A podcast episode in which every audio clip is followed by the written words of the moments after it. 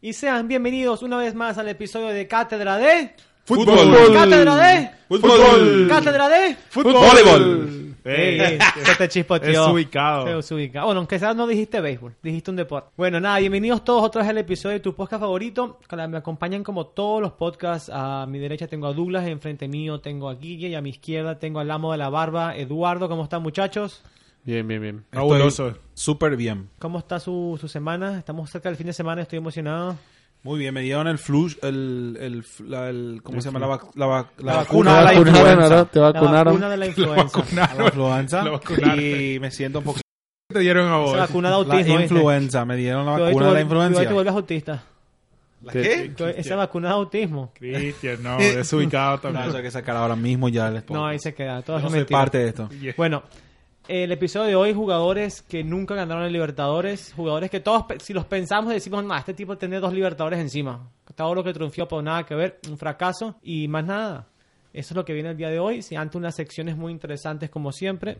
Y no, es re- no, no, no olvidemos de suscribirse. Eh, ninguno de ustedes. ¿Ustedes están suscritos? Todos suscritos. Sí, claro. Todo claro, claro. ¿Dónde tienen que suscribir? Cuéntanos. Me llegan todas. Eh, tenemos, estamos en Cátedra de Fútbol Podcast en Facebook, eh, Cátedra de Fútbol en Instagram y nos pueden enviar emails a cátedra de fútbol 2018 at gmail, arroba Y muy importante, suscríbete al podcast. En el mismo podcast, en tu, en- en tu plataforma de podcast, le das un me gusta y te suscribes y dejas un comentario y después te decimos gracias. No hay nada más que decir. Dale. Aquí vamos.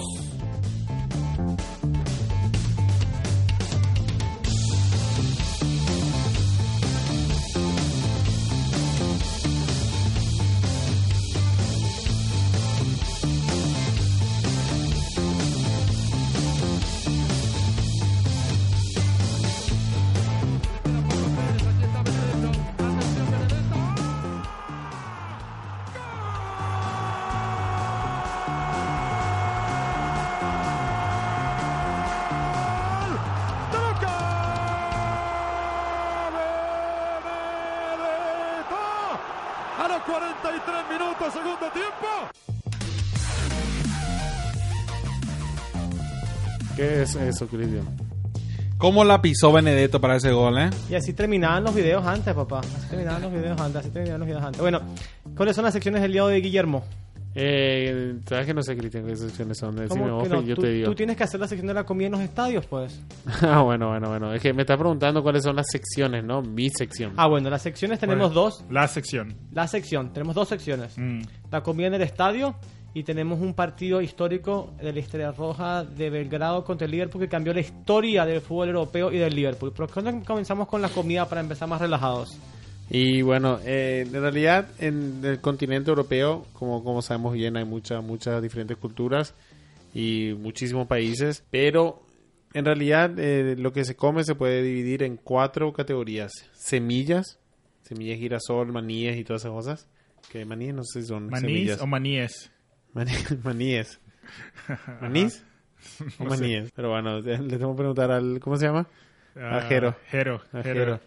Pero bueno, eh, también eh, sándwiches de calientes, o sea, por ejemplo, un sándwich con, un- con una hamburguesa o sándwich con un tipo de carne de, que sea local. Eh, pies, en Paraguay también se le dice pie, como tortas, tartas, tartas, No, pero yo, yo creo que tarta le diría yo. se- son tartas más porque en Inglaterra yo creo que ahí a, lo- a los pies Ah, le dicen a, la- a las sí. tartas de carne, Sí. Como el shepherd pie. como shepherd pie. Y locali- eh, especialidades locales que, que en realidad son solamente tres países los que se enfocan en eso en, en sus estadios. Pero eh, hay en realidad muy, demasiados países. Dígame un país que ustedes quieran saber qué se come. Yo le busco rápido y ustedes me y les digo. Pero antes de eso te quería decir que, habla- ya que hablaste de Esto sándwiches, es, esto es por la UEFA.com. Pueden encontrar en UEFA.com y encuentran eh, qué se come en sus O sea, estadios. no, no, que estás diciendo que no estamos inventando nosotros, que es No, claro que oficial. no. Claro que aquí no, se inventa nada, casi nada. Eh, estaba diciendo que, ya que hablabas de, sándwiches, yo estoy escuchando, no, escuché un, pod, un, un youtuber español, Joe Challenge Burger, que el tipo hace challenge de comer comida rápida. Retos. Eh, sí, retos. Y eh, comía bocadillos. Y yo decía, ah, que se va a comer un ¿El bocadillo. español? Sí, un Ah, bocadillo un para mí es como una cosa chiquitita, un bocadillo chiquitito, Ah. para Sí. un bocado chiquito. Y el tipo se metió un sándwich. Resulta que le dicen bocadillos a los sándwiches en España. Y si nunca tuviste español.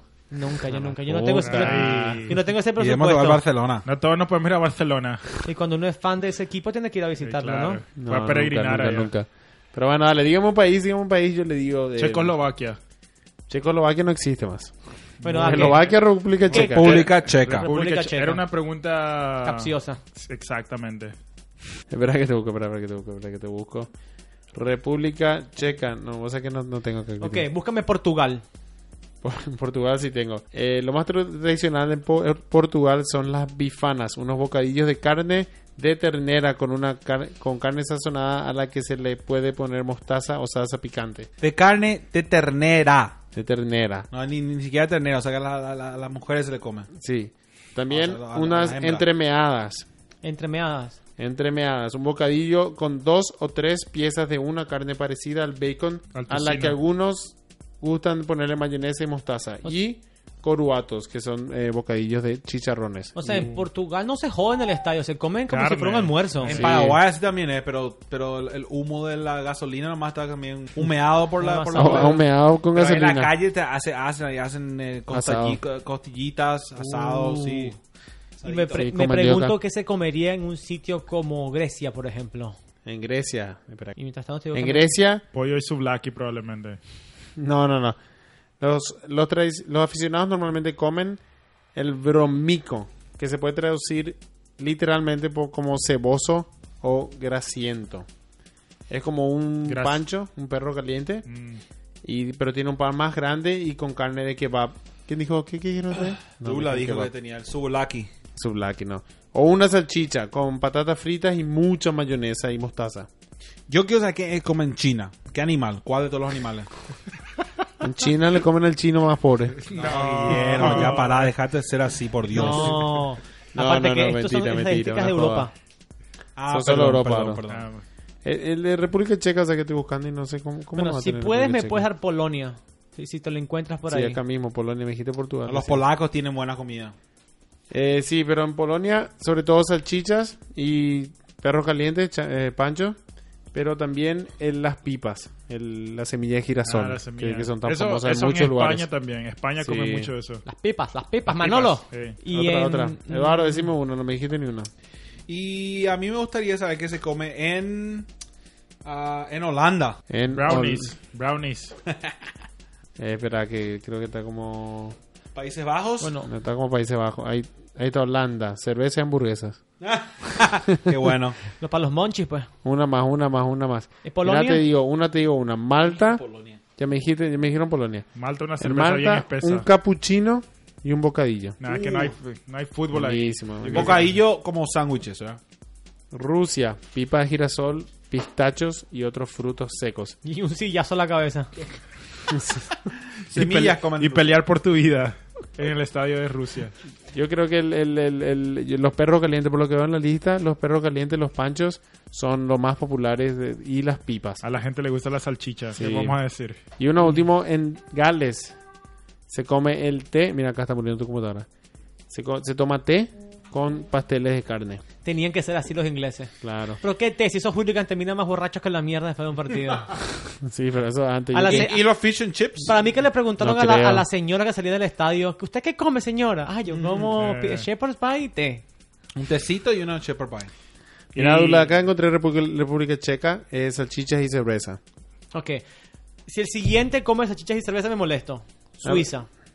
Suiza. Chocolatitos negros, chocolate negro. Chocolate y leche. Espera, espera, bajando, bajando, bajando, bajando, bajando. Suiza, cerveza y salchichas. Hijo de puta. Francia, Francia no puede comer salchicha. Imposible. Eh. Francia. A todos los europeos les gusta eh, salchicha. Espera, espera, espera. que te- A mí personalmente Francia. Ahí está. me gustaría un buen... En Francia hay muchas variedades, Uh. según la región. Pero, eh, tú las mataste en mi computadora, papá. Bueno. Pero la bocata de salchichas, la puta madre, te digo, los perros calientes, las salchichas, todo eso es lo que se Y come. porque es fácil de calentar y mantener fresco. Sí, Para- los, los bretones es considerado como algo esencial en la gama de alimentos. Para, para cambiar un poco, en El Salvador se come pollo campero en el estadio. Explíquenos, explícanos qué, qué consiste el campero, pollo campero. Eso le estaba contando a Cristian antes, antes de venir. Pollo campero es una delicadeza, un, un pollito bien tierno, tierno, jugoso y Bien, crujiente. bien preparadito. bien preparado, que se come ahí, se tira los huesos otra vez al estadio, no, Eso es abono, eso es abono. se tira nomás ahí al estadio. Y, el- y en Paraguay, En Paraguay, chipa. chipa, uff, la chipa, pan de queso. Bellum, el- bellucito. una comida de dioses. Sí, y el asado, el asadito en, en el palito. ¿Y capitán en Venezuela? En Venezuela eh, se toma cerveza, bastante cerveza. En Venezuela no hay carne, Y no hay papá. mucha comida para comer en el estadio. O sea, no- yo, las veces que fui, no, no, me preocupé. Yo me metí en la barra nomás. Entonces no me preocupaba en comer. No sabría decirte. Claro. Cerveza. Comiste otra cosa, Cristian. En Lo que, Irlanda... lo que pasa en la barra se queda en la barra. Mira, le, le digo más, mira, dos dos- dos más, mira, en, en Irlanda se, se toma el caldo al estilo inglés. Que Esa ahora se mierda está poniendo pone- de se pone moda. de- Otros famosos borrachos, los irlandeses, de decir que toman caldo. hijo No, pero de ¿sabe? puta. tiene sentido porque son países fríos que necesitas algo caliente para...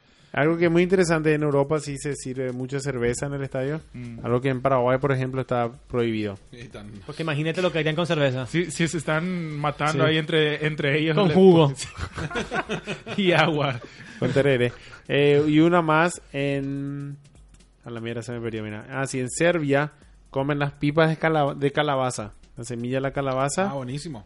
Eh, pipa de girasol y frutas de azúcar, de azúcar glaseado. Manzanas, uvas y todo con azúcar. Eso Solo, se comen bien, solo ¿eh? semillas se comen en esos países que no hay que no hay lo, mucha carne y eso. A la puta, yo digo algo sobre Venezuela y me mandan a la mierda. No, no, mucho pasa. Pero cama- ya, Guille, ya, deja el deja- Bueno, Por pueblo venezolano, Guillermo. La Puta, puta. Guillermo. Bueno, listo con los alimentos. Gracias, Guille. De verdad me, me gustó bastante. Ya saben, si piden salchicha en un estadio, 90% de posibilidades es que en Europa tengan.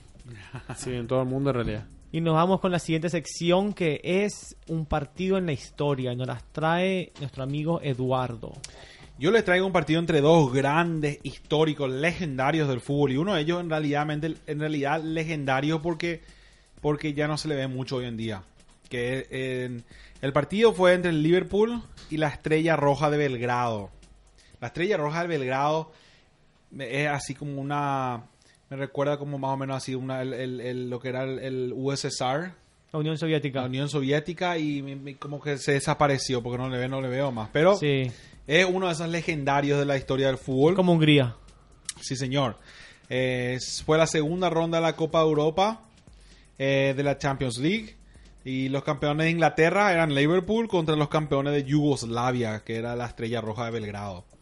Eh, un poquito de historia aquí. El entrenador de la Estrella Roja era Mil Janik, que ganó tres campeonatos seguidos locales en el 68, 70, al 70. Y, y la, una cuarta en el 73. Ah, jugaba con un esquema 4-4-2. Le gustaba el pase, que un jugador tuviera muchas oportunidades de asociarse. Se le comparaba con Brasil en su forma de juego. Brasil cuando eso tenía un equipo En el, mucho de en el toque. 70 era lo más grande que había. Sí, con Zico y con Sócrates y todo esto que tocaban la pelota bien. Y Pelé. Eh, Shanky, entrenador del Liverpool. Ah, perdón, sí, Pelé. Shanky era el entrenador del Liverpool. Eh, el Liverpool ganó su octava liga. Ganó la UEFA del 73 y jugaba un 4-2-4, un esquema más de la época, cuando eso, que donde lo importante era ir adelante. Eran los jugadores altos y fuertes adelante y la pelota, eh, no, no mucho medio campo. Eh, el- el- el- obviamente la Estrella Roja tenía un medio campo más grande para, para tratar de mover la pelota, para como subir más en equipo en vez de que tirar la pelota arriba nomás. ¿Cómo se paraba más o menos este Estrella Roja? Y bueno, y tenía una, tenía, eh, como, como dije antes, tenía un 4, jugaba un 4-4-2 y el medio campo, uf, eh, tengo acá una, una, una esquema, si me, me pueden ayudar. El, el, Ah, mira los esquemas acá. en, en, ah, en ataque, como que dos defensores subían y quedaba un 2-4-4. Si estoy leyendo bien eso. Para Liverpool. No, no, no. no. No, la estrella roja. El Estrella Roja jugaba 4-4-2 y a la hora a la hora de atacar se volvía un 4-1-2-3. Ah, aquí, aquí, lo- sí, sí, es cierto, no, cierto. Lo que hacían ellos era atacaban en conjunto. Sí, tenía- tocaban usaban el medio campo. Sí, to- tocando el balón con pases cortos y, y como unidad. Que es un estilo de fútbol total más o menos. Y, Y bueno. y básicamente él se, él se influenció mucho de lo que era el Ajax de esa época. Eso Sí. mismo te iba a decir porque se ve en, en el esquema, se ve el, el triángulo ese que, que tenés oportunidad. Siempre tenés por lo menos dos jugadores a quien pasarle la pelota. Correcto. Y bueno, el 24 de octubre del 73 se jugó el primer partido de ida. La estrella roja, incisivo, eficaz y rápido con el mediocampo que movían la pelota. Cuento con Lawler. En el segundo juego de la vuelta eh, se jugó en Anfield frente a 40.000 personas. Liverpool siempre fuerte.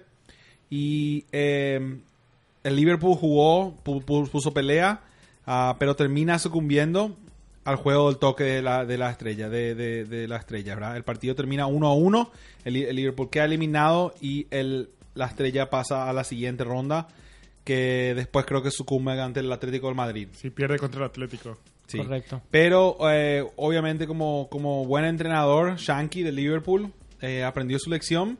eh, aprendió la, la- la lección de, de- de que el, el fútbol es un equipo, un equipo en juego y trató de meter más gente, de, de ahí en más trató de meter más gente al medio campo para poder salir jugando, que es prácticamente el fútbol de hoy, ¿verdad? Que es un juego donde todo el equipo tiene que saber, tiene que ser un poquito más capaz de, de subir juntos y bajar juntos. De, apor- de aportar al juego del equipo. Claro, ya no son más antes como antes un número 9 grande, dos centrales grandes y el resto, ¿verdad?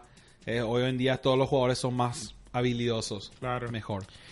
En Europa el Liverpool no había tenido éxitos realmente. Esa recién era la tercera vez que el Liverpool jugaba Champions League. Sí, señor. Y después de esto, vienen con cuatro Champions: 77, 78, 81 y 84. Una era de Liverpool. No que- con Shanky. Shanky se fue esa temporada.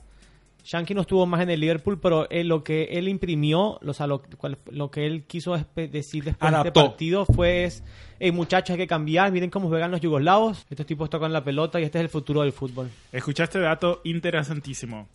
Interesantísimo. Interesantísimo. Ahora mismo, el, el último partido de la Champions League entre el Liverpool le ganó 4 a 0. ¿A quién creen que le ganó? A la estrella roja. A la Estrella Roja. Sí, señores. 4 a 0 con goles de... Salah dos goles de. Salah, ah, un gol de Mané y un gol de Firmino. Hijo, ¿qué, qué, qué ataque tiene Liverpool? Y, y eso mismo está ah, lo que dijo Shanky. Me recuerda mucho a lo que Klopp es ahora para Liverpool, que ahora Klopp ha traído otra, otra mentalidad de equipo donde todos, todos los jugadores juegan para el equipo, todos tienen diferentes funciones. Pero mira lo que es el, int- el interesante del fútbol, que, que es cíclico. Otra vez el Liverpool está entre los grandes de Europa otra vez. Sí, señor. ¿Dónde tiene que estar? Eh, me acabo de inspirar un nuevo episodio, un tópico.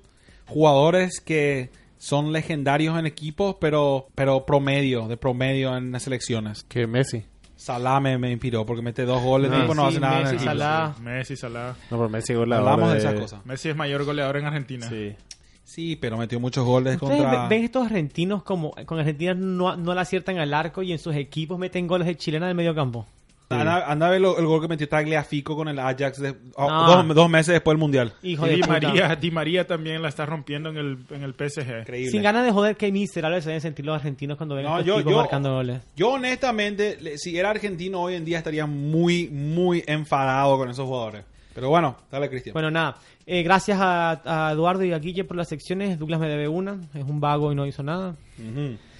El tema del día. Los mejores jugadores suramericanos. O tal vez no los mejores, pero mejores y jugadores con largas carreras o que tuvieron grandes éxitos en otro lado. Jugadores que nunca ganaron a Libertadores. A estos cracks les quedó siempre una cuenta pendiente y que fue conquistar América. Como lo, lo quieren, quieren que comience yo y después lo hacemos en orden. Sí, empezá, Cristian. Tengo varios acá. Comienzo con Teófilo Cubillas. ¿Quién conoce a Cubillas? Sí, señor, un cubano, muy buen jugador. Cuba. Perdón, un peruano, peruano. peruano. El mejor jugador de la historia del fútbol peruano jugó la Copa en tres ocasiones distintas con la Alianza de Lima, todas ellas sin éxito. Viendo los números de Cubilla, de verdad que otra vez, como lo dije en otro episodio, sin, sin, sin contar los animales como, como Messi, Cristiano, Cubilla metió muchísimos goles, metió 297 goles en 506 partidos. Básicamente, tres, Números de crack. Tres goles cada cin- sí, en, cin- en cinco partidos Cubilla te metía tres goles, ¿verdad? sin problemas. Jugó en jugó en, en Alianza Lima, en, en, o sea, en Sudamérica, jugó en, el Porto de, de- de Portugal, en el Basel de, de Francia, jugó en Estados Unidos Basel, también, Suiza. perdón, de Suiza, jugó en varios equipos de, de Estados Unidos y nunca pudo ganar la, la Copa Libertadores. Sin embargo, con Perú, eh, él pudo ganar la, co- Copa la- la América. Copa América del Sí. 70 con, con el mismo Suiza, el mismo Portugal, con Perú, con la Alianza Lima. Tiene una infinidad de distinciones personales. Eh, Teófilo Cubillas fue máximo goleador de la Copa Libertadores del 72, irónicamente. Eh, mejor jugador sudamericano del fútbol, del Mundial del Fútbol del 70. Eh, ganó la primera división de Perú muchas veces. Y después que se retiró tuvo bastantes reconocimientos. Y al final resultó que ni aún así no pudo ganar Libertadores. Es- lo más cerca que estuvo fue en el 72, donde no superó la fase de grupos. En el 78 quedó fuera en la segunda fase. Y en el 79 volvió a quedar eliminado en la instancia Triste ver un jugador así que jugó tanto, que le dio tanto realmente al fútbol y que no pudo conquistar en, América realmente. Que para un jugador peruano donde la Libertadores es, es tan grande, realmente te va a doler que no, puede- no pudiste conquistar esto al final de tu carrera. Sí, y, y porque más que nada él, él jugó ba- bastante al principio. Él jugó en la Alianza Lima del 66 al 72, o sea, jugó seis temporadas, seis, cinco temporadas y después volvió otra vez y jugó otras dos temporadas, otra temporada en el 77. Sus números eran increíbles. Cuando jugó en Alianza Lima en el 66 al 72, en 175 apariciones hizo 117 goles. Son números increíbles. Es un, es un gol, creo que es mejor que los goles que tienen los delanteros de Perú ahorita mismo. Ah, incre- De ya. lejos. Sí. Guerrero, mm, no, que Guerrero, el otro. Eh, Pizarro. Jefferson, Farfán, Farfán y Pizarro, sí, no, no, no tienen estos números. Y no, pero el, el problema es que eh, ni, un, ni un equipo peruano todavía no ganó la, la Copa Libertadores. Ninguno. No, o sea que es un no, no es solamente Teófilo Cubillas que, que ha fallado, son muchos jugadores en realidad Claro, pero, me- peruanos. pero bien pudo haber fichado por otro equipo y haber Claro. llegado Tenía, a- no, no, tenía sí. calidad él de jugar en un equipo argentino. Sí, pero ¿cuál es la ma- sí, pero ¿cuál es la- cuáles son las mayores chances de ganar que tener? No, claro, Como- como- claro, pero... Compañero tu equipo. Además, ese ese equipo peleaba en esa época contra eh, Independiente, que salió tetracampeón de la Copa Libertadores. O sea que es un poco difícil jugar. Y cuando eso el, el campeón entraba a la próxima en cuartos o semifinal, algo así. Entonces entraban fresco, entraban, era, era fácil ganar más de uno seguido. Sabes que eh, eh, eh, lleva esto lleva a un debate que siempre existe entre eh, eh, gen- atletas y gente del deporte que, que cómo definís tu carrera si es exitosa o no si es co- si se define con títulos o el impacto que pusiste en el deporte en, en- en tu país en el equipo ¿verdad? este es un debate que transciende el fútbol que es otro que, que existe en el básquetbol ¿verdad? pensando en jugadores hoy en día que lo único que piensan es en tener un anillo, ¿verdad? Y. Pero yo creo que en el fútbol no es tan así. No. No es tan así. No hay. A no ser que sea te, te estén comparando con Maradona, que es Messi, que te muere por un mu- mundial. Generalmente los futbolistas creo que más. Pueden quedar en la historia hay- hay- sin... Quedan en la historia de en otra manera. El fútbol es, es, es muy grande el fútbol. Por para- ejemplo, cuando, cuando mencionas eso, yo un gran ejemplo es Totti, Francesco Totti, que realmente si te pones Pero ganó mundial. Eso no, pero si le quitas el mundial, pero con la Roma, lo que hizo con la Roma, realmente creo que tal vez ganó una. Una liga ganó en Con 2002, Batistuta, 2003, sí. Y No, eso y creo fue lo que- único que hizo. te ahí algo. Italiana. Yo leí un artículo donde un tipo eh, traía el argumento de que eh, hoy en día, en la era de la información, donde todo el mundo, donde todo el mundo está más eh, alerta, más al tanto de lo que está pasando en todas partes del mundo. ¿verdad? Entonces hay una necesidad más de estar, de estar en, la, en la imagen, ¿verdad? de estar en primera plana. Mm. Y cómo está en primera plana ganando títulos. Entonces existe esa urgencia de los deportistas de, de presentarse, de, de llegar a las finales donde, puedan, Claro. donde la saquen la foto y todas esas cosas. Pero es muy interesante eso, porque está, pero yo creo que le saca mucho el deporte y en ese entonces era mucho mejor. Pasamos al siguiente. Sigamos Dale. con el siguiente. Vamos. Yo te tengo el siguiente, Faustino Aspría, el colombiano que realmente la historia de él es muy interesante porque en algún momento llegó a ser uno de los mejores jugadores del mundo que estaba peleando para ser el, el mejor jugador de, ah, del mundo. Y tengo una frase muy interesante que él, que él dijo una vez, que, que dijo, tal vez mi carrera deportiva, deportiva hubiera sido más brillante si fuera argentino brasileño, por decir algo. Porque nosotros nos han marcado por ser colombianos. A la hora de los votos estamos en, en desventaja. Y esto fue porque en 1993 él quedó como sexto mejor jugador de, de la FIFA. Cuando estaba compitiendo con... El bandón de oro. Sí, o sea, en ese momento creo que todavía estaba el balón de oro y el jugador de la FIFA. Y él estaba compitiendo para ser el el jugador de la FIFA. Y en el 93, él estuvo jugando, en ese momento estaba en el Parma, pero antes de eso, para decirte un poco de su carrera, él jugó en el Cúcuta eh, en, del 88 al 89. Ahí dio su salto al Atlético Nacional, donde ahí creo que fue donde mejor se desempeñó en, en, en, en Sudamérica. Cuando jugó 75, ah, tuvo 75 apariciones, hizo 32 goles. Y ahí fue cuando dio su salto a Europa, donde se fue al Parma en Italia y jugó ahí el 92 al 96. Después fue- eh, jugó en equipos como el Newcastle, el Parma, Palmeiras, Fluminense, Atlante, Atlético Nacional, Universidad de Chile, Estudiantes y terminó su carrera en el Cortulúa. Un- Una carrera bastante extensa y bastante diversa. Tuvo que, del, del del 88 al 2004, tuvo 16 años de carrera. Tuvo. Sí.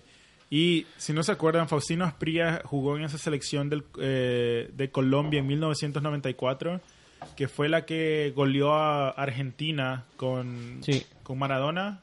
No. Sin Maradona. Eh, no Maradona estaba. había salido después de la Sí. primera ronda. por- Pero era fuera Colombia que en el 1994 era, eran favoritos para ganar todo. Pero fue otro jugador que no pudo ganar nunca la Libertadores. No entiendo muy bien lo que dice Fausti- Faustillo y dice que en- lo que hizo en el Parma fue tan grande que competí con las máximas figuras del Inter, Barcelona y Juventus. Porque Se- él se destacó estando en el Parma. Se destacó, pero si ves los números, marcó 25 goles en 84 partidos. No, pero ¿sabes qué, Cristian? Eso iba, eh, creo que eso iba a decir, porque si vos pones la, ves la cantidad de goles que él hizo, él hizo muchos goles al principio de su carrera, para darte una idea, en su primer equipo hizo 17 goles, segundo equipo 32, el, el el tercer equipo 25, el cuarto equipo 9 goles. Entonces, hacía menos goles, pero era un jugador importante, que siempre estaba ahí tratando de pelear.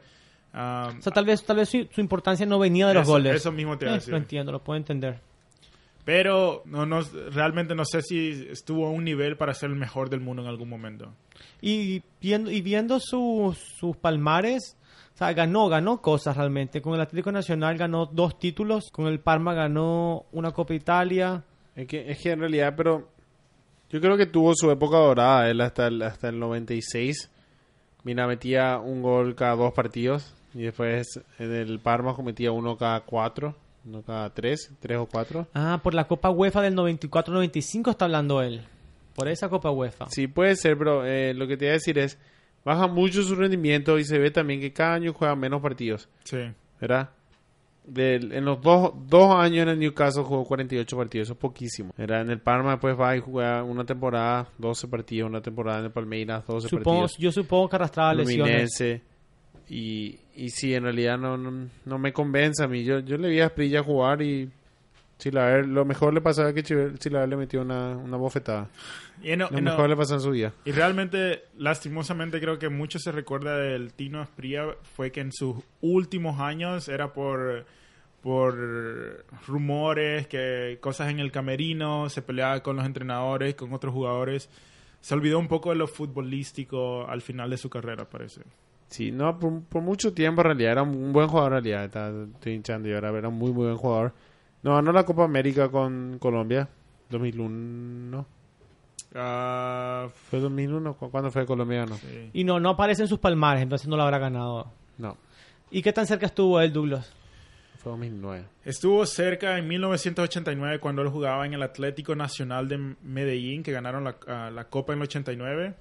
Pero él no jugó ningún minuto con, con el equipo y que al final el equipo perdió contra Pal- Palmeiras. eh, ah, per- eh, No, espérate, para aclarar eso. En el 89, eh, el equipo el Atlético Nacional gana la Libertadores, ajá, pero él no jugó ni un solo minuto. perdón, eso era. ¿Y a quién más le pasó eso, te acuerdas? A Bravo en el Barcelona. Ah, claro, cierto. Si no juegas ni un minuto de la competición, no, no, no, no se considera que ganaste, aunque hayas sido convocado y hayas estado en el banco. Claro, No se considera que, que- que ganaste la ese torneo. claro, y ahí está. O sea, ese- yo creo que este- no se puede estar más cerca que eso. Y me pregunto por qué no jugó. Así perdió él. Y fue en el, dos- fue en el 89, ya al final de su carrera. 89. Sí, él se retiró ya, él se retiró en el 2004. En ese Atlético Nacional, él jugó eh, Atlético Nacional. No, en el 89. 2002. Jugó en el 89, 92 y el 2002. Bueno. Y después en el más tarde del 2000 llegó a la final con el Palmeiras, pero cayó ante Boca. Claro. Un grande que tampoco se le... que el sueño no, no, no pasó. Y bueno, tenemos a otro acá, creo que este es el preferido de Guillermo, ¿Quién? tu jugador fa- favorito, el que El viene. Temo. Yo, yo tengo que hablar de él. Tienes que hablar, te toca a ti. Te toca a vos. Hablaba de él. Eh, Cuauhtémoc Blanco. No, no sabía que jugaba la Libertadores él. Y ah, sí jugaba. Ellos le, le invitaron. ¿Cómo consigamos? Yo le invité a mi cumpleaños la pasada. Se les hacía jugar un torneo de verdad de vez en cuando para que mejoraran. Para mí, en realidad, eh, Blanco era un jugador muy habilidoso, pero sin carrera. Sin carrera, que jugó en el... Mira, jugó en América Deja de mucho joder, tiempo. 333 partidos en el 15 América años. es carrera. Claro, claro. ¿Verdad? Pero en esos años estuvo de préstamo tres veces. Al Necaxa, su propio equipo, le, le, le, le dio de préstamo a un equipo en su propia liga. ¿Cómo puede ser eso? No, si, si es lo mejor que hay, no, no puede ser. No, pero la plata habla. Al Valladolid. No, pero es préstamo. Préstamo. Déjate joder. Al- en tu misma liga. Tu competición. Al Valladolid, préstamo. Veracruz, préstamo. Al Santos Laguna, después también de préstamo. O sea, no, no. No, no, pero cuando se fue al Santo Laguna ya, ya era, ya, ya Ya fue- era ya- del ya era Chicago. del Chicago, sí. Sí, pero eh, eh, eso me. No sé, yo, yo creo que él era muy bueno en realidad. Un jugadorazo. Pero le. No sé por qué, porque era tan difícil mantenerle. Mira, el América era Pero- su equipo. Pero eso no es mucho, mucho culpa de él tampoco, Guillermo. Los me- el- el- el- el- sabemos que la liga mexicana hacen cosas raras de repente. Por, por razones incoherentes. No sé, yo, yo en realidad no sigo mucho la Liga Mexicana, pero en realidad me sorprende. Yo no, yo no sabía mucho de Blanco y ver que no parece. Y él siempre tuvo fama en realidad de ser complicado, de ser eh, difícil de lidiar con él. Y, me, y me- obvio, era, o sea, lo que más me resulta curioso es que, que América le preste al, al Necaxa, a su mejor jugador. De, Y, y probablemente los son últimos cosas 20 que, años. son cosas que, 30 como dije, el, el fútbol mexicano, con la cantidad de jugadores, dinero que aporta el fútbol mexicano, eh, yo creo que ho- honestamente sus, sus, sus administraciones eh, son las cosas que le que hasta ahora por ejemplo México no ganó la Copa del Mundo por eso. Sí, sí, Porque, porque el le- talento tienen Y los recursos los están. Sobra, están. de sobra. Bueno, tiene muchas distinciones individuales. Eh, fue el mejor jugador de la primera división de México en el 98. Eh, y, y también el Ci- Citali, el mejor jugador, otro, otro premio mejor jugador de la liga. El balón de plata en la Copa Confederaciones del 99 y el goleador de esa copa. Eh, también después fue en 2005-2007 mejor jugador de la liga mexicana. Y en, en la MLS, Liga Norteamericana, fue el, el mejor jugador del Juego de las Estrellas, que en realidad no, no tiene tanto peso. Y después tuvo, obtuvo también un premio nacional del deporte en México en el 2009. Él se Eh, destacó. Ajá. Como campeón, ganó la primera edición 2005 de México, eh, campeón de campeones en el 2005 también con el América. Después, la- después jugó la, el descenso con el Irapuato en 2011 y la Copa MX ganó con Dorados y Puebla en el 2012 y 2015. Me di cuenta que Gutemo para ser un, medio, un mediocampista metió 217 goles. No, pero él era más delantero, realmente. Y lo que te iba a decir, él se destacó. Yo creo que él se destacó mucho más con la selección mexicana. Y es el máximo goleador hasta ahorita, Y con, hizo- con 15 goles. No, ese es el No. máximo goleador mexicano en la Copa Libertadores. Ah, perdón. Pero yo digo con la selección, ahí fue cuando él realmente. Vos le traías a Cuauhtémoc Blanco y, eh, Y algo, sí. algo hacia México. No, y mira, tiene el mismo, el mismo número de galardones con, con México que con sus equipos. Sí. Campeón de la Copa de Campeones de CONCACAF con América. Ah, no, este con América, perdón. Eh, después la Copa de Oro, Copa de Oro La Confederaciones ganó en el 99. eh, Copa Oro ganó en el 96 y en el 98. Y después la Copa Campeones con CACAF otra vez en el 2006 eh, con América. O sea, tiene palmares. No, tiene palmares, pero eh, siempre fue un jugador complicado por lo que escuché y ahora me, doy cuenta que sí. Sí, pero fue un jugador como Maradona. Maradona también era talento natural, pero complicado. Sí, eso me, me imagino. Sí, imagínate, imagínate Maradona con la disciplina de Messi. Eh, no, no, no hubiera habido, hubiese existido Y, discusión. y él se inyectaba también. No, Maradona no, pero no, pero Maradona se, se inyectaba... No sabemos qué se inyectaba. Yo creo que aspiraba, ¿no? No, pero la- el, nivel de Messi es en ADN, el cambio es ADN. Maradona era así, el dolor nomás le pasaba por el partido y se acabó. No, Puta, yo no aspiro a mi casa, boludo. Maradona aspiraba todos los días, boludo. volviendo a Blanco, y volviéndole un poco al tema, ah, algo que es impresionante es que él jugó tres ediciones de la Copa ah, Libertadores e hizo 15 goles en tres ediciones, que son números impresionantes. Realmente en dos... en fue- cada edición 15 No, goles. no, no, o en, en- tres? en total. Pero en, en dos ediciones fue cuando hizo 15 goles. En la última prácticamente no hizo. Y si, si repasamos lo cerca que estuvo él de ganar, tuvo una destacadísima eh, actuación en el 2000, jugando para el América al marcar 12 goles en 9 partidos, con dos tripletas incluidos. Imagínense, 12 goles en 9 partidos. Sí, una, uno de esos fue... No, no, no, pero uno de esos le ganó Olimpia 8 a 2. La América. ¿Para qué traje eso acá? ¿Eh? 8 a 2. 8 a 2. Bueno, en- ahí arriba en, en América, ahí, ahí alto. Bueno, otra vez Boca eliminando sueños, la- lo eliminó. Después del 2004 jugó otra vez con el América, quedó fuera en octavos y Sí, dolió lo dolió. finalmente en el 2007 alcanzó los cuartos de final, pero su camino conclu- concluyó con el En San. 2007, esa fue la, la que ganó otra vez Boca. Sí. Eh, no, sí, es un buen, buen jugador Cuauhtémoc, o sea, siempre dio gusto mirarle. Y como dice Douglas, sí, con la yo le vi más que nada con la selección. Cristian, ese no está grabando nada. Estaba acá nada más. Perdón. Eh, más que nada con la selección, jugaba eh, impresionante, pero no, no sé, no- nunca me convenció a mí como un jugador que le quería a mi equipo. No, pero en la selección lo quieres porque... es Sí, era un, mexicano. buen- un gran mexicano. Bueno, Eduardo, ¿nos traes el siguiente? Gracias, gracias por darme esta oportunidad de presentar a Gabriel Omar Batistuta. Batigol. Batigol. Bueno, Gabriel Omar jugó con River y jugó con Boca. Uno de nuestros traidores en el, episodio anterior. Aunque Boca no le, eh, no le, no le, no le supo usar. Eh, lo que sí que... eh, perdón, River no lo supo usar. Boca lo usó mejor. Jugó por New... Empezó su carrera con New Old Boys. Después fue a River. Después de River fue a Boca de Boca a la Fiore, de la Fiore a Roma, en el Internacional y terminó en el Al Arabi. Eh, Batistuta en realidad fue estuvo en sus mejores épocas en Italia. Sí. Sí. En Italia fue que se convirtió en el goleador que todos reconocemos. O sea que o- eh, fue como un, ¿cómo se dice? un late bloomer. Eh, tardó un poco en llegar a su máximo nivel. Entonces, entonces no, no, quizás en Argentina no, si, si, es que, si era lo que eran la Fiore, a lo mejor uno, estoy casi seguro que River o, o Boca ganaba la Libertadores en uno de esos años. Yo creo que eh, eh, Ga- Batistuta es como uno de esos jugadores otra vez que no sé si estamos hablando de esto al principio. Sí estamos hablando de esto al principio. Que no le hubiera hecho falta ganar nada. Igual su imagen para nosotros Absolutamente. sería la de un goleador impecable. Impecable.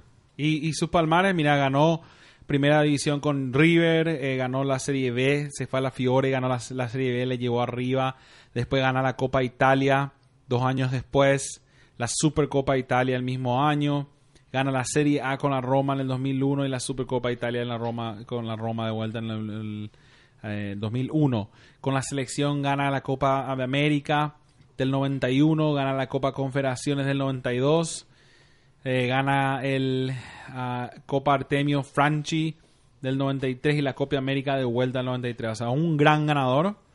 Le faltó la Copa Libertadores, pero simplemente porque no coincidió. No coincidió sus mejores años con un equipo sudamericano. Que lo hubiera mantenido ahí, sí. Por lo, lo más cercano que estuvo, eh, en el 91 cuando estaba en el CNS, que es Boca, eh, eh, cayó en la semifinal en aquella famosa serie contra Colo Colo. Y semifinales está bastante cerca. No tan cerca como, como Asprilla, que no jugó ni un minuto. En cuartos. No, no jugó. Pero Increíble. sí, bastante cerca. Batistuta es uno de esos jugadores que tú dices, Si, si lo piensas, pi- lo- te acuerdas cómo jugaba, dice, este tipo habrá asesinado en todos sus equipos, Era un, un ¿verdad? killer, un asesino. Pero, pero tiene razón Eduardo, en sus primeros años era, un, era, un- era, un- era una promesa nada más. Le tomó un poquito arrancar. Básicamente la Fiorentina cuando lo fichó a él, vio una, lo fichó por promesa y no por números. Sí. Vio algo, en, vio algo en, en- en- Vieron algo en él. Absolutamente, sí. Un tipo grande, fuerte y habilidoso. Sí, él salió, pero salió, salió campeón con River, dijeron. Salió campeón con River en el 90. En el 91, creo. 90, 90. Ah. Y después segundo con Boca en el 91. Y, o sea que él tenía, su equipo estaban, estaban jugando, tenía, tenía nivel. Pero, ¿cómo se dice? ¿Qué, qué te iba a decir? Saquemos día. No importa. Te puedo ir al siguiente. Dale. Tenemos al chileno Marcelo Salas. Marcelo Salas es el máximo goleador de la historia de Chile. Fue figura en el Mundial, el de Francia 98. Autor del memorable gol a Inglaterra en Wembley. Multicampeón de la U de Chile. River Plate, Lazio y Juventus. Te habla un poco de los equipos que Marcelo Salas eh, formó parte.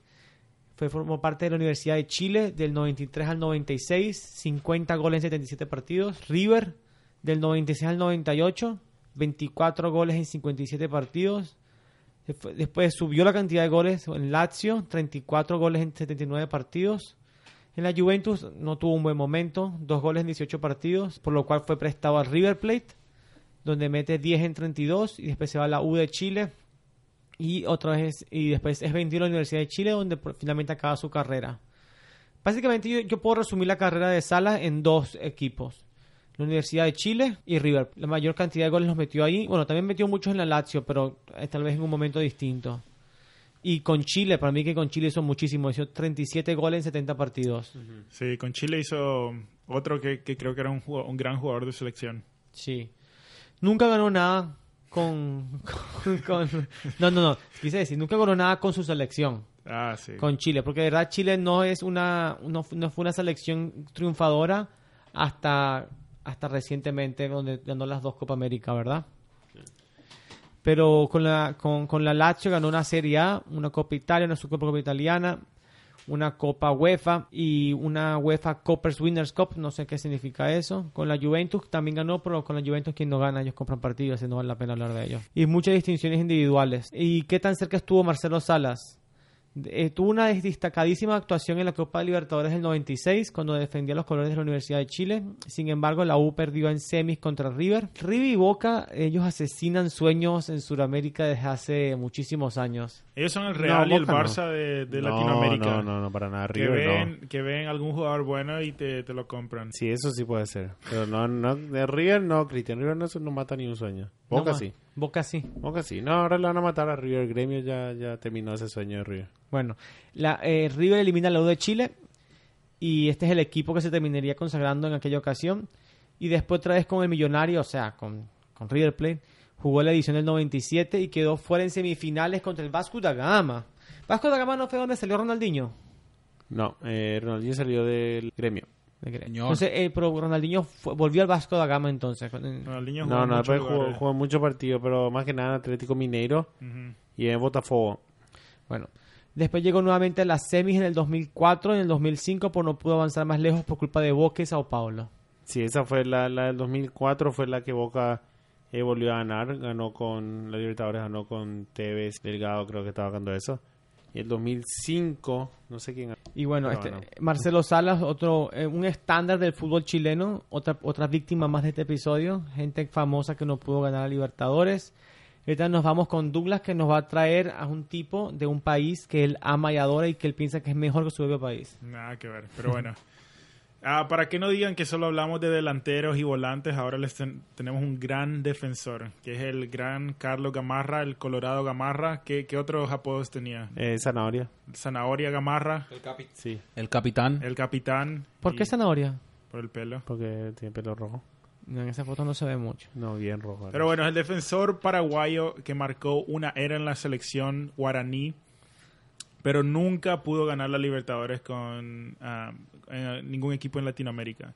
Y sí tuvo muchas oportunidades porque empezó su carrera en Cerro Porteño, el archienemigo de Olimpia, que acabo, me acabo de dar de- cuenta de algo muy interesante, que él empezó su carrera en Cerro, pero terminó su carrera en Olimpia en el 2007.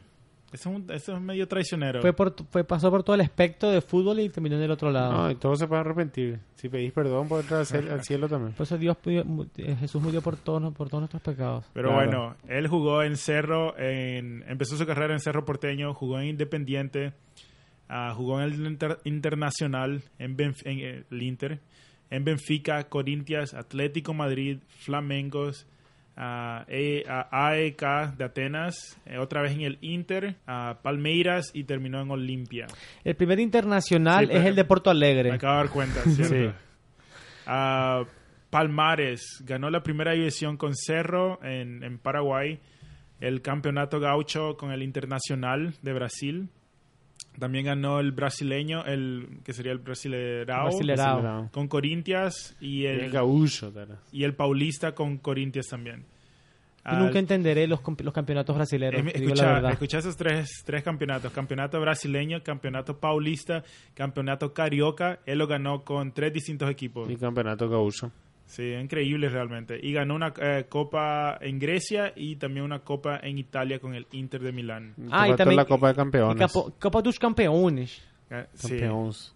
Campeón. Ah, claro, claro, claro, claro.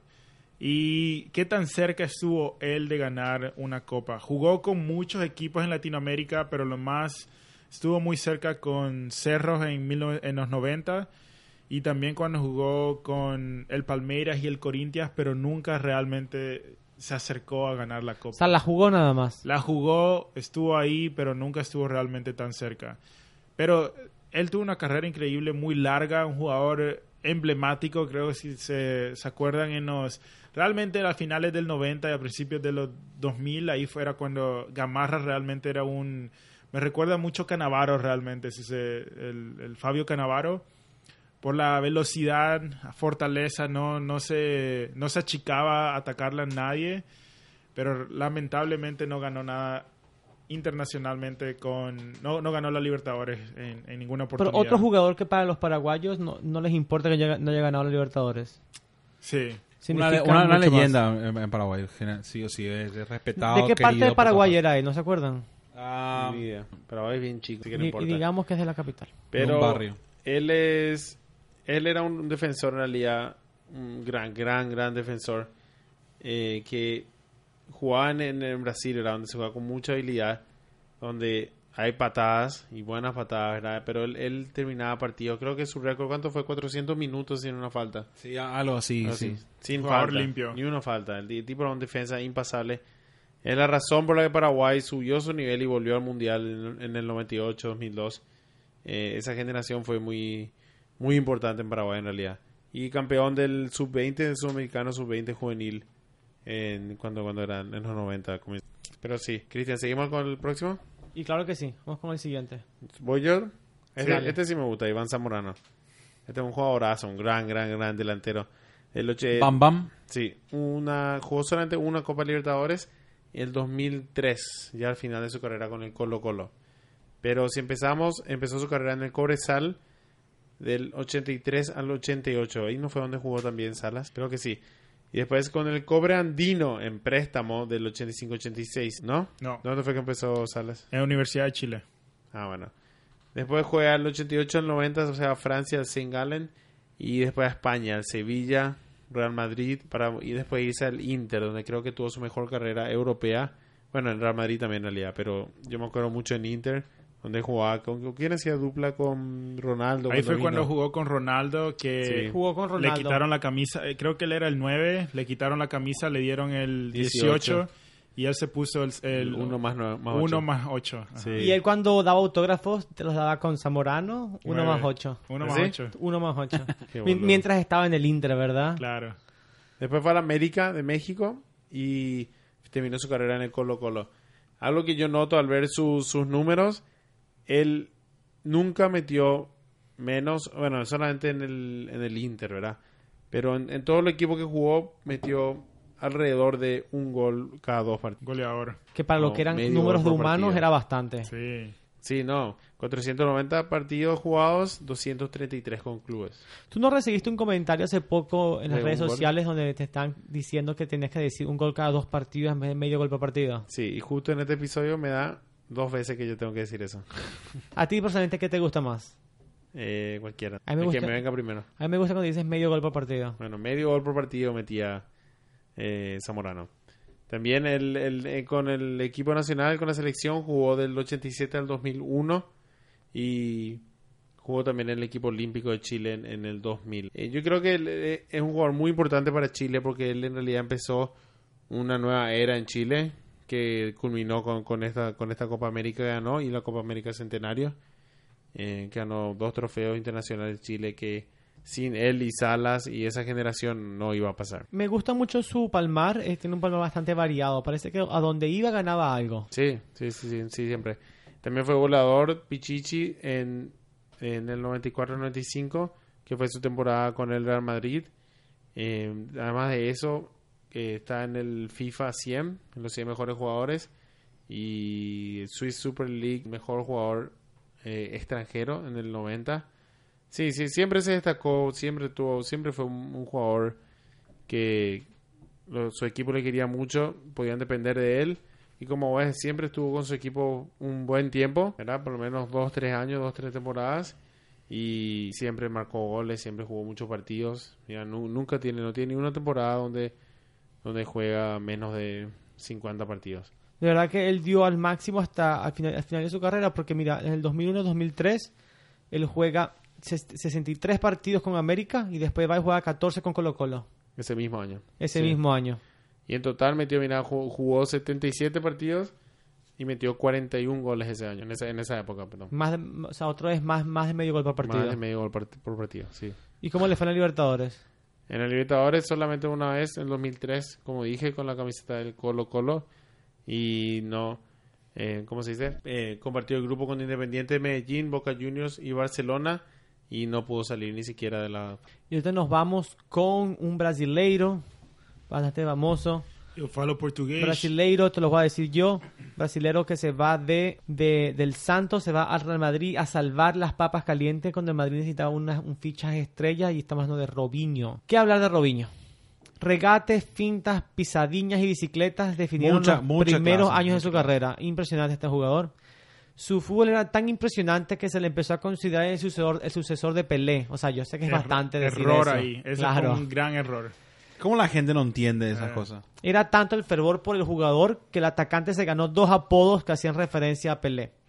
Robson de Sousa, que era Robinho, se convirtió en un príncipe. O príncipe.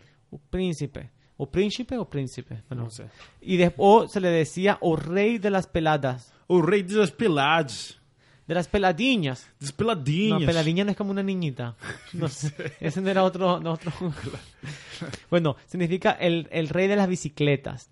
Porque aparentemente es, Robinho hacía muchas bicicletas. Sí. Muy habilidoso. ¿Sabes que Robinho fue uno de los primeros jugadores que yo me acuerdo que fue ese fichaje eh, donde el, el- el país eh, europeo, el, perdón, el equipo europeo va y compra a la estrella Sí. ya hecha en Sudamérica? Porque, por ejemplo, cuando se va Ronaldo, o se va Maradona, o se va Batistuta, eran buenos jugadores, pero no eran estrellas en Sudamérica.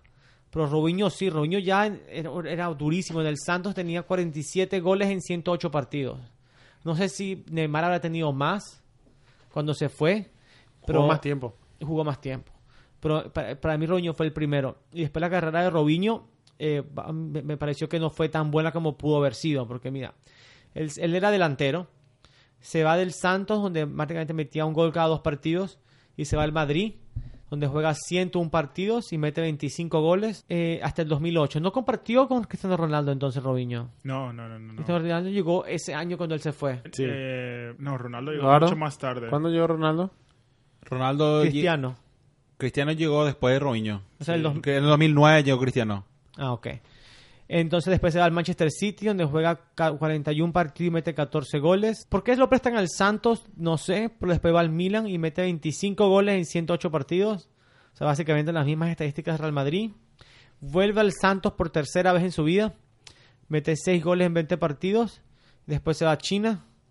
Al Guangzhou Evergrande Ahí donde juega Paulinho. donde juega Poliño. Supongo que estas serán las primeras excursiones de, Sí. de, Un jugador. de- eh, de un jugador No, brasilero. 2015. 2015 no, no hace tanto. No hace tanto. Después Atlético Mineiro, donde si te digo la verdad, para la edad que tenía, hace un buen papel, 19 goles en 60 partidos y termina en el no sé no, no sé de qué país es el Sisvapor. Ni idea. Sisvaspor. Sivasspor. Sivasspor. Ni idea. Bueno, Vamos a buscar. 8 goles en, cat- 18 en 4 goles en 18 partidos y se retira. Con Brasil jugó 100 partidos, número No, todavía no se retiró. Sigue, sigue, Sigue jugando, ¿Sigue? sigue jugando, sí. Bueno, pero con Brasil sí se retiró definitivamente. Sí. Ahí lleva 100 partidos y 28 goles. Sí. Un palmar grande, obviamente, de, de Robinho. Cuando formas parte del Real Madrid o del Santos, tienes asegurado que vas a ganar trofeos, juegues bien o juegues mal. Con el Santos ganó el campeonato brasileiro en el 2002 y el 2004, el Paulista 2010-2015, y la Copa do Brasil en el 2010. Después se va al Madrid.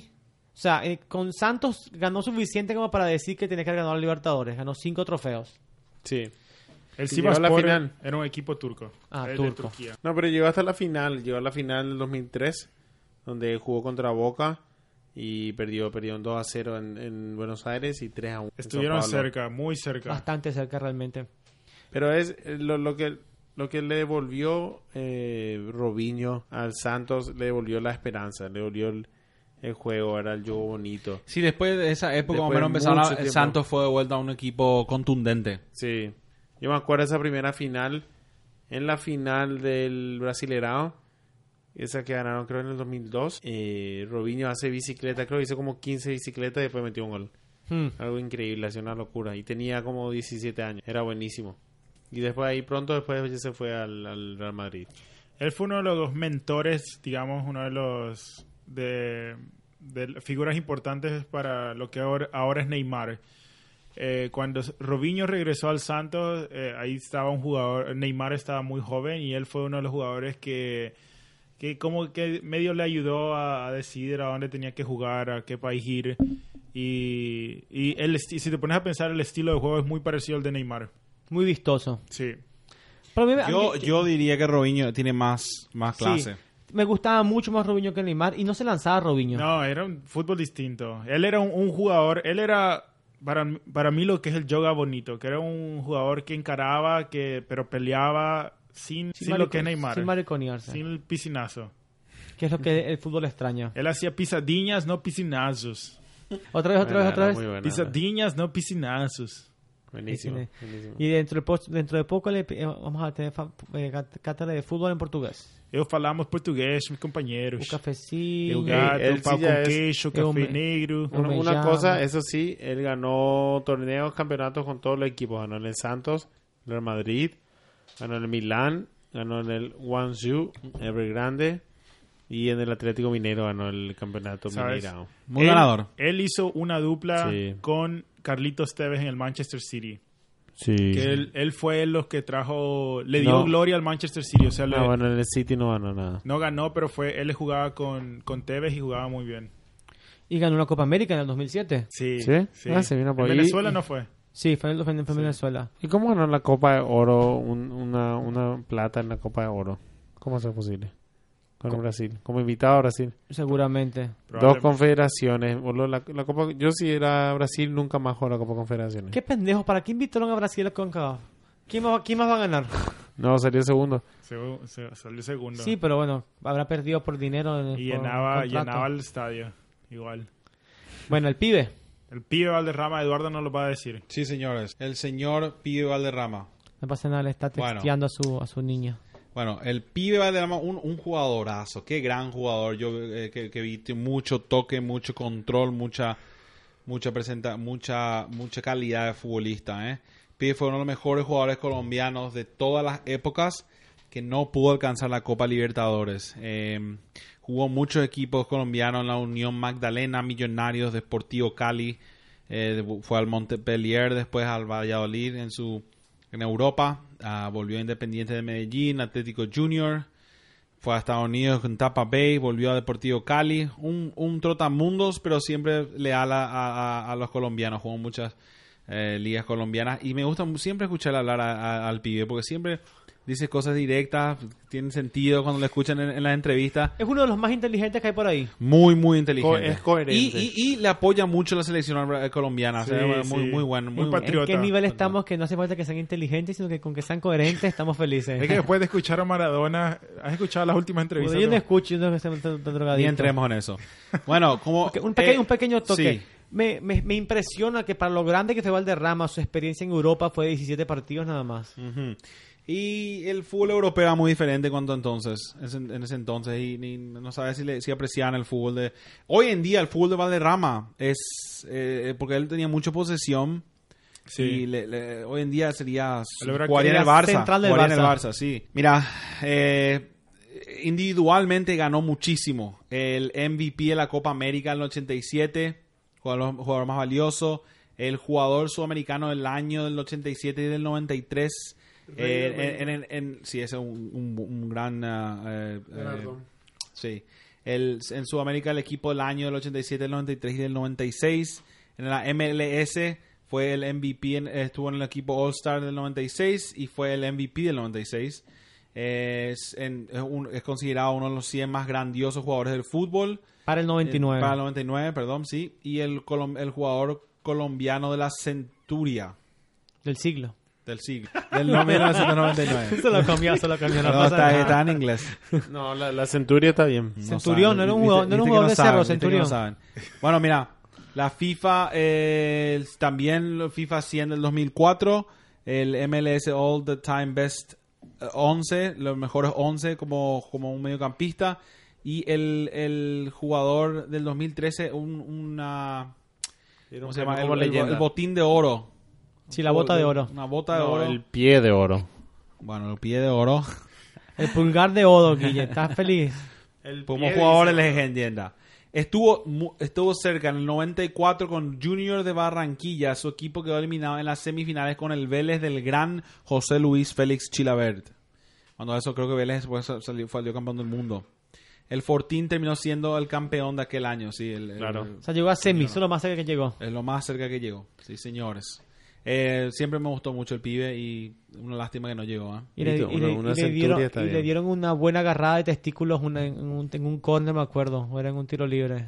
Ah, Sí. sí. Estaban checando, gustó, estaban checando por cáncer, cáncer testicular y todo bien. Hay una, hay una muy buena propaganda que, Ah, que sí. hicieron con... Sí. donde te cuenta que es como que le, Ahí va, le me, agradece, me, creo. aga- me agarra la derecha, me agarra la izquierda y me la agarra las dos. Sí.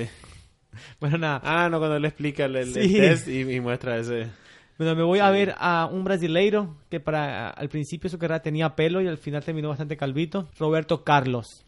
Qué fotaza. Roberto Qué Carlos fotaza. es uno de los jugadores que más respeto de Brasil por lo que representaba en el campo y también porque el tipo era un ganador, de, de raza era un ganador. Comenzó su carrera en el 91 en el Unión Sao Joao, o sea, esas eran las inferiores obviamente.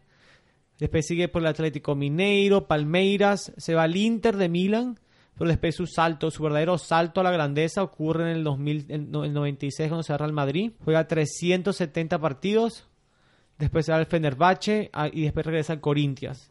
Básicamente equipos brasileiros jugó Corinthians 35 partidos, Palmeiras 44 partidos. Eso son, ese es su gran, básicamente casi 100 partidos, no, mentira, un poco menos. Casi 90 partidos de experiencia en, en Sudamérica y con Brasil muchísimos partidos, jugó 125 partidos. Increíble, Douglas, como eh, irse al Madrid es algo así como ser invitado a, la- a las, a las puertas de, San Pedro. Y pero cuando te vas del Madrid, No, ahí te va directo al, al infierno.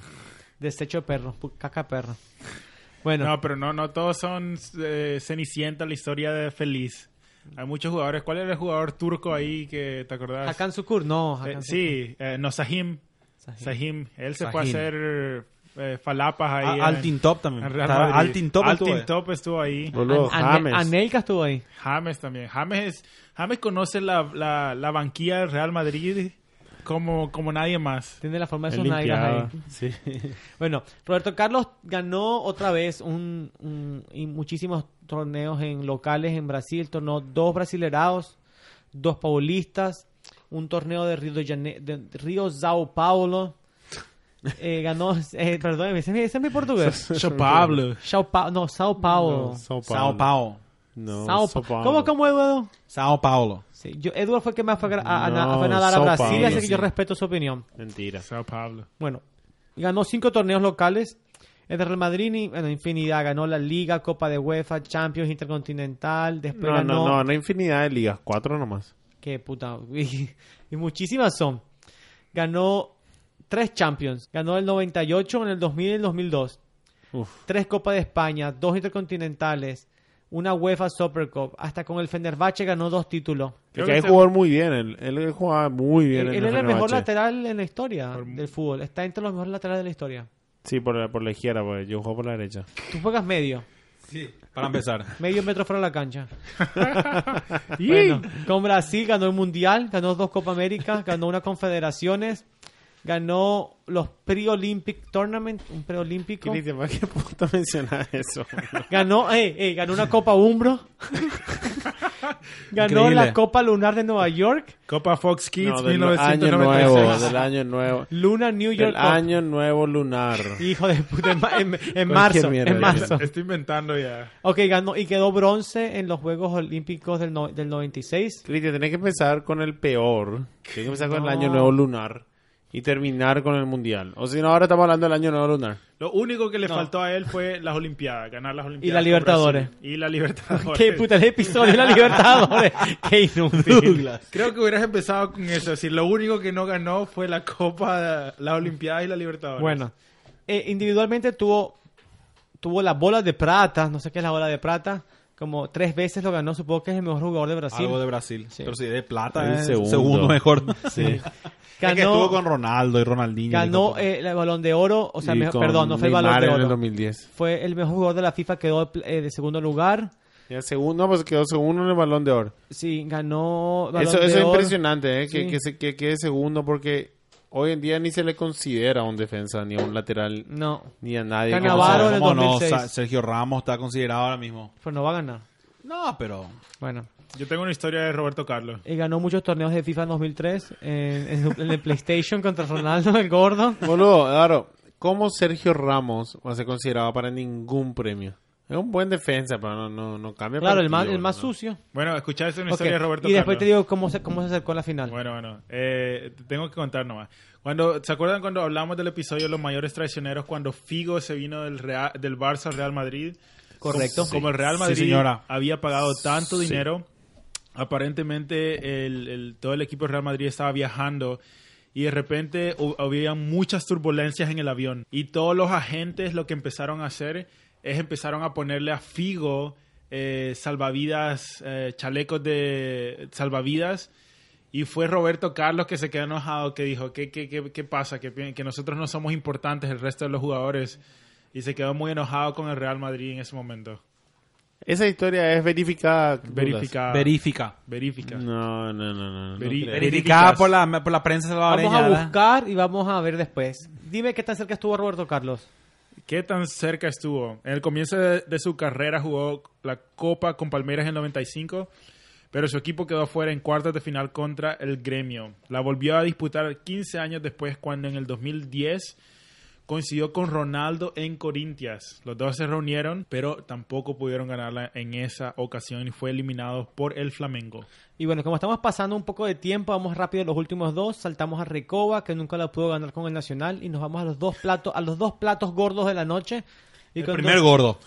son dos pla- son dos platos gordos y, y- y- Bien gor- gorditos. gordo en muchos sentidos. Qué descarado. ¿Cómo, cómo ofenden así a los... Ey, estos con, con dioses, la verdad, dioses. con la verdad yo no ofendo a nadie. Con nosotros que... Dioses del fútbol, dioses. Tiene- tiene las un- remeras que el domingo no nos alcanza. No, no, no. Ey, Esa mierda compraste de China, Dula, demasiado chicos son el siguiente, el siguiente. Cristian compró. pu- ¿Puede, puede decirle lo que pasó con esas, esas Ey, camisas?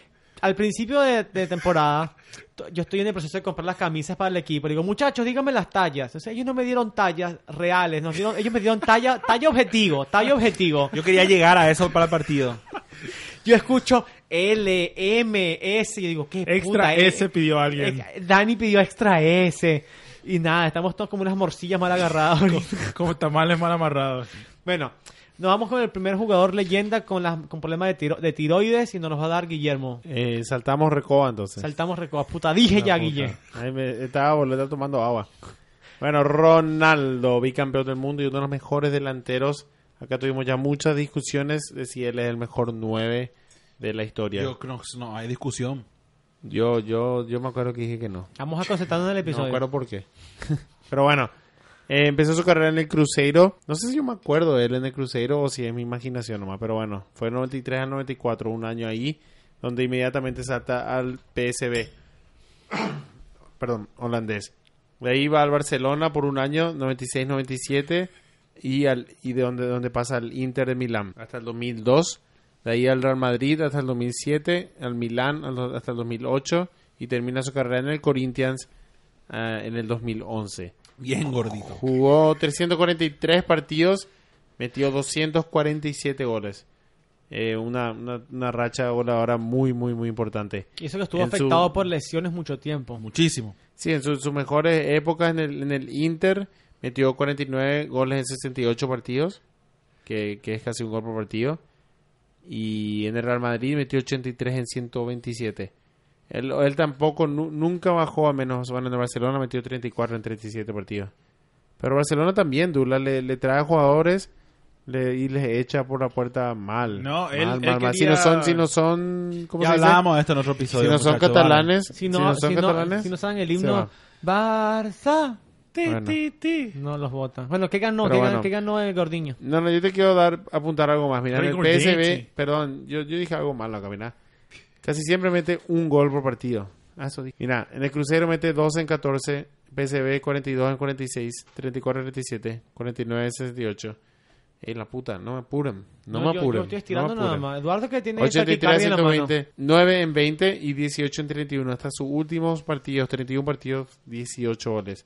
Era un goleador nato, nato, nato.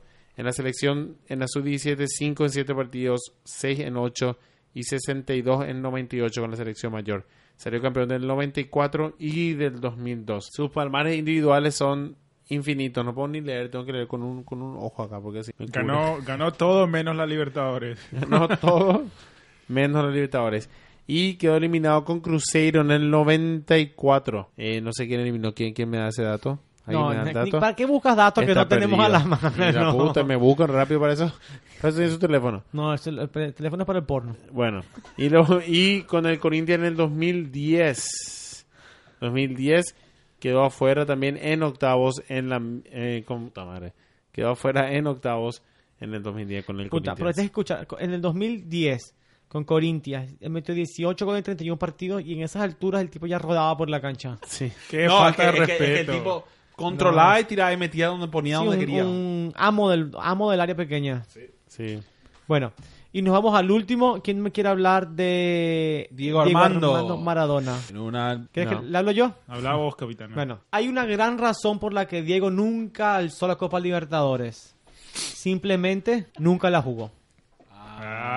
Ah. bueno. Ah, eh, Jugó en Argentinos Juniors del, sesen- del 76 al 81, jugó 167 partidos, metió 116 goles, se va a Boca, 40 partidos, 28 goles, y ahí sacaba su etapa joven en, en, en Sudamérica, su única Y oportunidad. saludable. Única, no sabemos. Su única oportunidad de ganar Libertadores. Me voy a saltar lo que hizo en Barcelona, Nápoles y Sevilla. No me importa, me voy directamente a New Old Boys. En el, eh, juega otra vez cinco partidos y se retira en Boca con 30 partidos y 7 goles. Y simplemente nunca jugó la Libertadores. Eh, básicamente, el que se disputa el primer puesto en el jugador, en el mejor jugador de todos los de la- historia, junto con Urre nunca ganó la Libertadores. Eh, distinciones individuales tiene infinitas. O sea, Vos quisiste decir, rey. uno Urrey. Ok. Ujiri. No sé, eh, o sea, prefiere que le diga el impotente. bueno, el, con la verdad yo no ofendo, le hace propaganda en la televisión, búsquenlo. Bueno, y sí, nada, Maradona, eh, cuando uno piensa en Maradona, uno piensa en el Mundial, piensa en, en, la- en, en- Napoli, piensa en, Barcelona, pero no piensa nunca en que este tipo nunca ganó la Libertadores. ¿Qué les pareció el episodio de hoy? Increíble, me encantó. Eh, re- creo que es un homenaje un poco a la Libertadores que ahorita está, está muy bueno realmente. River, Boca, equipos brasileños peleándose, así que estamos, estamos- está muy interesante. River y Boca y los equipos brasileños. Douglas, qué falta de respeto. Mira, Gremio, Gremio. Gremio. eh, uh, empezaste bien. eh, Un gremio, un Corinthians, River, Boca y una manga brasileros. un Vasco da Gama. Fluminense, Mira, un Cruzeiro. mira, espera, es un honor a la Copa Libertadores es notar las leyendas, leyendas del fútbol que existieron, que participaron y que es, es, eh, en mi opinión, más mucho más grande que Europa. Voy, a más voy arreglar lo que hice. Por Me- favor, limpiate, limpiate primero antes de hablar. A Realmente, ver, a ver, a ver. lo común que ves que por qué estos jugadores no ganaron fue porque todos se fueron a Europa. Porque eran tan buenos que sea, que realmente los equipos europeos más. se lo llevaban. Pero si se quedaban en Latinoamérica y jugaban más por equipos latinoamericanos, era cuestión de tiempo antes que ganaran. O sea Menos, que me- menos cautemos. su propio talento, su propio talento fue lo que no los dejó ganar. Ahí me salí de ese hoyo. Y bueno, dices. pero ¿quiénes están jugando en las semifinales? Eh, River contra Gremio. Gremio y Boca contra Palmeiras. Palmeiras. ¿Dónde nos, pueden, dónde, dónde nos pueden mandar un mensajito a nuestros amigos? Cátedra de Fútbol Podcast en Facebook. Facebook. ¿Y, en nuestro, y nuestro email? Cátedra de Fútbol 2018 arroba gmail.com. Y a mí textenme al 647. Mentira. Nada, en Instagram, Cátedra de Fútbol. Gracias por acompañarnos un episodio más. La temporada aún es joven y se viene la segunda temporada después, la tercera, la cuarta, la- todo, todo. Estamos aquí para el 20 rato. años. Espero que estén disfrutando de nuestro podcast. Acuérdense de suscribirse, dejarnos comentarios. ¿Están todos felices? ¿Algún mensaje, algún saludo? Nada. ¿Cómo, cómo le va al equipo, Cátedra de Fútbol? Estamos, estamos en, peleando la relega- eh, rele- relegación. Nada, No, vamos no. un punto en dos partidos. Un punto No, estamos pero. Dula, no hay, no hay división abajo nuestro. Nada, que si la Cátedra se ha... Dado.